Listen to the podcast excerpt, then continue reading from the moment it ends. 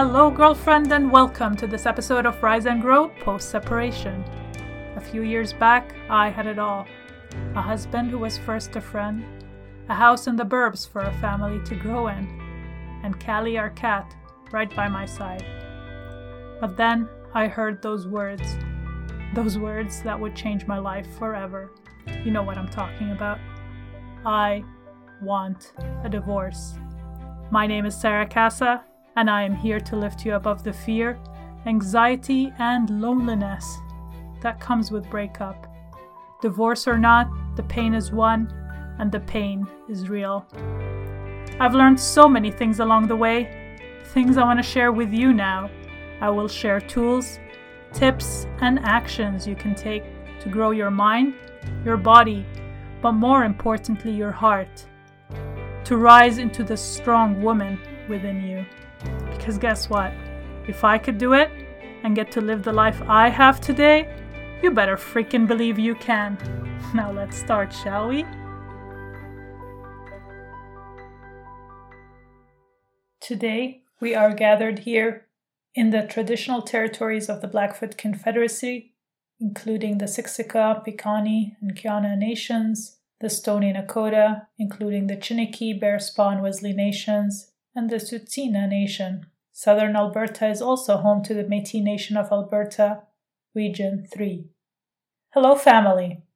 So, while I don't have a review to read for you today, I'd like to let you know that by August 22, if you so graciously write a review for the podcast, for this baby podcast with 10 episodes so far, and you direct message me your review and let me know, you'll be entered into a draw to win a gift card from Friday Sock Now, I am in no way affiliated to them or sponsored by them, at least not yet. Hello, Adam. If you're hearing this, I am a huge fan. So, Adam is the founder of Friday Sock Co, and over the past few years that I've been following them, I just look at everything he does, him and his team, and they tick all the boxes for me as a small business entrepreneurs. So I like to support them, and I'd like to do that by sharing with you this amazing gift card that would allow you to buy a pair of mismatched socks for you and maybe for a loved one or your little one. So you can do that again by submitting a review before August 22nd, 2021, and DM me with that review for a chance to win. Let's do it! So here we are, 10 episodes in, summer of 2021 in Canada, and it's amazing how fast one can forget there was ever masking, social distancing, let alone isolation or quarantine, really. I mean, yes, COVID has not left COVID is still here and there are still some restrictions. But I'm just amazed at how easy it is to fall back into what was, at least superficially. Only this past winter, I recall checking into a lodge where the restaurant was closed, even to guests that were staying there. So basically, to get dinner or lunch or breakfast, you had to put in an order the night before and it was delivered to your doorstep in a paper bag with disposable everything. Environmentally friendly? No, of course not, but everybody did what they could. Only this past spring, we had our third wave here in Calgary, Alberta, and we had to line up in an ever so familiar lineup to enter the grocery store. And I remember being frustrated during that third wave when we started hearing about certain countries starting to vaccinate and us wondering, when will it be our turn? Until finally it happened. In spring of 2021, vaccines started to roll out here in Alberta. Now, while access to vaccine has allowed us to get here, has allowed me to witness a summer where masking is no longer required but optional, to return to an almost familiar way of life, I want to speak to those who are not as privileged. Yes, privileged. This word that also has taken the center stage in these last few years with all that's been happening around the world. And this is yet another example of privilege. Privilege to choose whether you want to be vaccinated or not and have access to it, this episode is for you. For those who are still struggling out there under countries where vaccine is nowhere to be seen yet, where political pressures are applied and inequity is really evident. This episode is to share with you what I have done to personally cope over the last one and a half years since March 2020. The first thing I had to solution was my physical health. This takes me to my sciatic nerve pain. Now, back in 2019, I had a very busy time at work.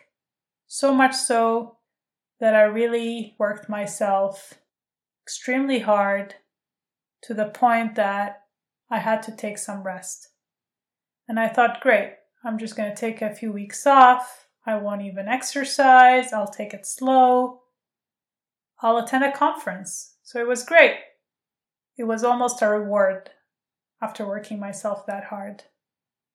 Now, guess what my body did?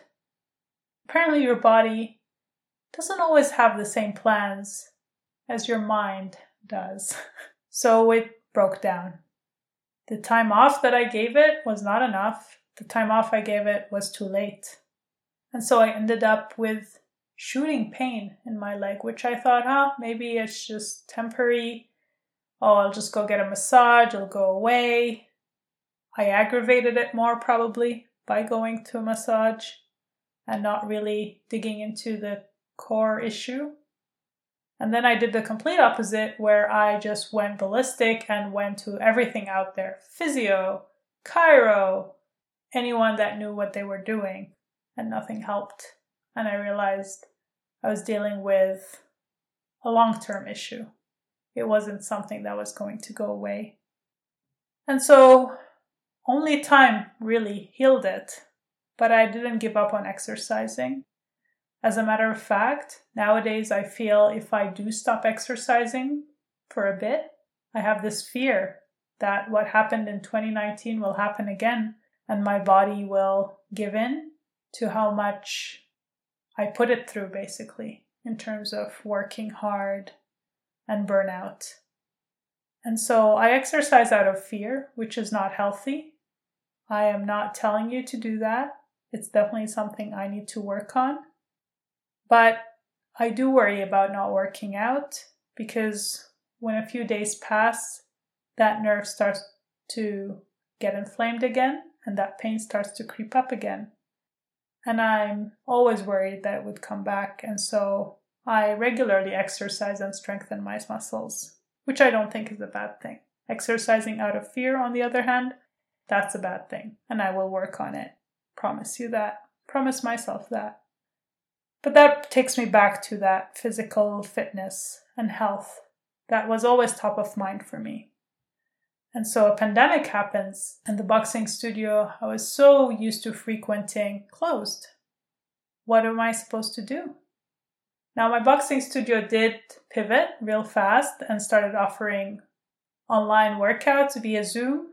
I tried those for a bit, more so as well to support, but it wasn't really fitting with what I was looking for or the level of fitness that I was seeking. And so, after looking around through mainly free content, really, YouTube, I came across Sydney Cummings. Now, she has a YouTube channel.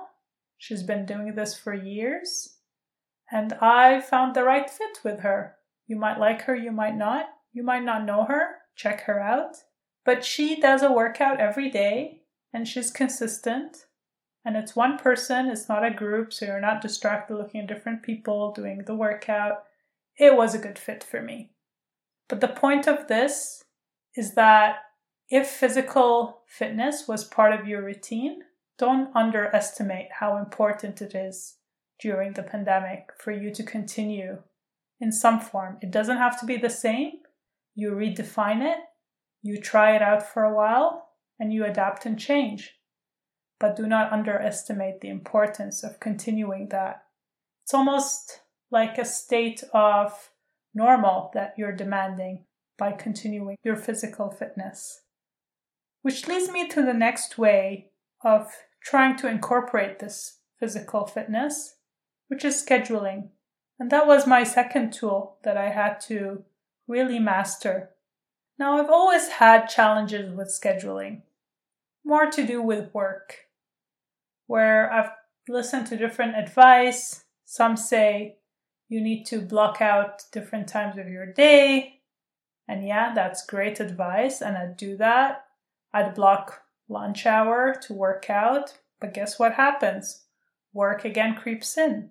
You need to finish something, and that never really stuck. Sometimes it would, but most of the time it didn't.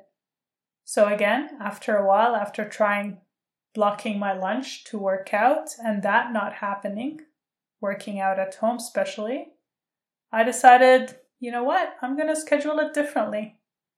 I'm going to schedule it first thing in the morning. And if you told me a year ago that I'd be doing that, I would definitely laugh because I wake up, I like to take my time in the morning, just basically unwind. But I realized I had to fit it somewhere. If it wasn't beginning of my day, the middle was definitely not working. It would have to be the end of the day. And usually by that time, I have thought of a hundred reasons and excuses not to work out. So, guess what? It's been working for me. Scheduling it first thing in the morning has actually been working. And so, after again trying out different things and adapting, changing it up, you find what works for you. But you need to block that time in your calendar, like physically block it out in your calendar. Which brings me to my third tip, which is setting your work life boundaries and scheduling can help with that. So, let me explain what I mean by setting work life boundaries. For those of you working from home or even studying during the pandemic or are on a schedule with errands and, and kids to look after, pets to look after, it's very easy for your work that you carry on inside your home to bleed into your personal home space. Now, a lot of us are experiencing this for the first time. For those that are parenting from home or managing a home pre pandemic, my hat's off to you. Because definitely this is a new skill for some of us. And I'm starting to realize that for my mental health, there had to be the separation between my work and my life. And so, how do you do that when you work from home or studying from home? A good tip is to try and separate your workspace. So, no, I'm not a believer in taking your laptop into bed and starting off your day working in your bed. I mean, I know some people who do it and who enjoy it, but personally, I found there was a lot of good that came from getting up in the morning and going through the motions of of getting ready and getting dressed as you would pre pandemic. Going downstairs, having my breakfast, and then physically going to a space that was a little bit separated from my home space. So, while yes, the first few months we set up workstations in our home, that did not prove to be healthy or a viable solution for the long run. So, what we did next was had to solution a working station in the house that wasn't really in the middle of your living space. So no, we don't have separate rooms for that. So we found nooks in the in the house and actually you know whether you buy a table, whether you get somebody to do a built-in unit, basically build in a little space for you to work from and try and separate yourself. If you have a room, even better. Confine yourself to that room. At the end of your workday, close the door on that room and don't look at it. It really does help to physically separate your workspace from your living space. However small the space is, you can try and get creative. Heck, open an IKEA catalog. There are so many ideas of how small spaces can really be creatively designed to have some form of separation. And that work life balance can also carry in your calendar. Again, going back to how you can schedule your day. So, what I found useful is putting a meeting at the end of the day where I actually prevent people from booking a meeting. So, if you want to finish every day at 5, then block out, let's say 4:30 to 5:30 and it will stop people from actually meeting with you the last half an hour. gives you that half an hour to do your final tasks of the day, things like that. So I have half an hour around my lunch break blocked out again to run any errands or even just to have the space to do work because if you're somebody working from home that wasn't used to working from home, I know a lot of us are talking about online meeting fatigue and so that is real. And so if you don't block out times in your day where you can breathe and do your own work and not be in back to back meetings, people will not know and will book back to back meetings. And so that was going back to that scheduling tip and working hand in hand with how you can set work life boundaries. So, now my fourth tip, and what I think is an important one to talk about, is mental health. I'm a firm believer, as of late, that mental health and physical health need to be discussed as equally as one another. We have had tendencies in the last decade or two to really focus on physical health. It's everywhere, right? Everybody talks about the importance of physical health, eating healthy. While, yes, everybody recognizes the importance of mental health, but it hasn't taken the center stage yet, and it really needs to. Going back to that boxing and physical exercise that I used to do, you know what I actually realized that the lack of boxing did to me? It actually took away something else. It was a way for me to take out anger and vent. You might look at me or listen to me and think, oh, is she an angry person? And I wouldn't describe myself as an angry person but it turns out it was a big coping tool for me. And I guess that's why I was attracted to it. It wasn't intentional. And so, yes, while I replaced boxing with another form of physical exercise, there was something missing now. And I had these emotions that were just growing inside of me and they were not coming out in the form of punching a bag. And yeah, the anger surfaced and now I had to face it. I had to face it and again look at the root of it and try and solution it.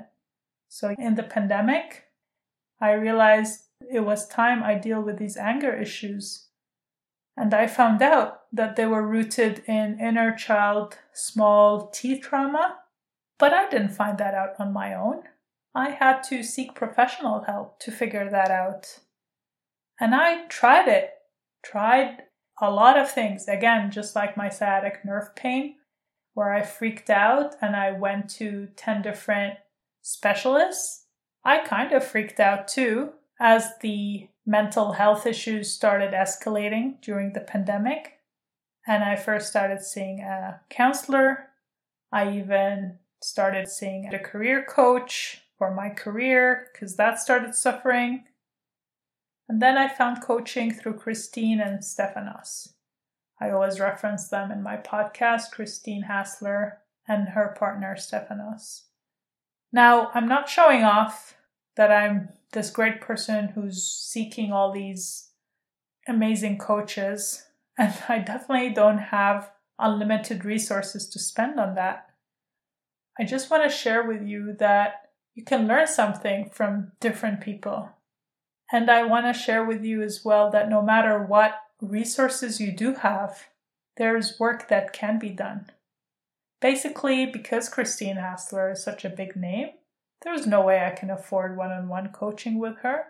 Instead, she offers a very affordable group session every now and then, and she offered a few of them during the pandemic.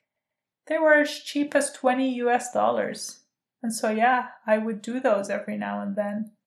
And then I saved up because I saw the value in it for a weekend virtual retreat with her and her partner, Stefanos. And what's exciting actually about this time is that a lot of these amazing coaches have seen the need to provide an equitable coaching platform for people. And so if you, even if you go to her website, you will see that there's a grant that you can apply for for professional development. Not just her, many other coaches are doing that now. So don't think that the lack of resources, financial resources, will stop you. There's something out there for everyone. So, a friend of mine, who this episode is dedicated to, has put it best. She said to me one day, Some days I'm okay, some days I'm a mess. And it seems to be a common theme for most people I speak to. I think each of us have our own therapist. It's the hot topic now, apparently, Oh, hey, how's your therapist? How times have changed. Yes, times have changed. Which is a good segue into the last tool that I have, which is changing our perspective, looking at the pandemic as an opportunity. Now, this is something, again, I heard over the last year. And it's challenging because it's also triggering. A lot of people lost loved ones. This has been challenging to a lot of people in so many different ways, including myself, including yourself. So, how dare I say this is an opportunity? Yes, this was a tough time, I know, but this was also a time that we could pivot in. It really was a time of opportunity. I mean, did you use face masks? Did you stitch any and sell them? No? Well, someone did. They saw an opportunity. Did you pivot your restaurant to takeout when it was not primarily a takeout restaurant? No? Well, someone did. They set up meal plans. I know a famous chef here in Calgary. Yes, again, they had resources, but they realized instead of laying their staff off, they actually bought a small acreage and decided to farm produce for when they are able to open again and so they took their employees from the restaurant and instead gave them a job farming. Again, they saw an opportunity. I'm not telling you this to depress you or upset you. I'm certainly not telling you this to make you think it's too late. If, like I said, COVID feels like it's a memory or starting to be a memory, it's not just about the pandemic. It's about realizing every stage in our life has an opportunity. I mean, what lens will you apply now if you are coming out of COVID? There are opportunities now where everybody is hungry for socializing, for group activities. So, what will you do? Because if you don't do it, someone else will see opportunity and do it. It is hard. Like my friend said, there are good days and there are bad days. I know I've had so many of them. I, I will continue to have so many of them. I picked fight out of nothing. And I broke down, and like I said, my anger came up. I saw sides of myself that I didn't recognize. That scared me. But somehow I'm thankful I saw them now because it's helping me look into the root cause of them.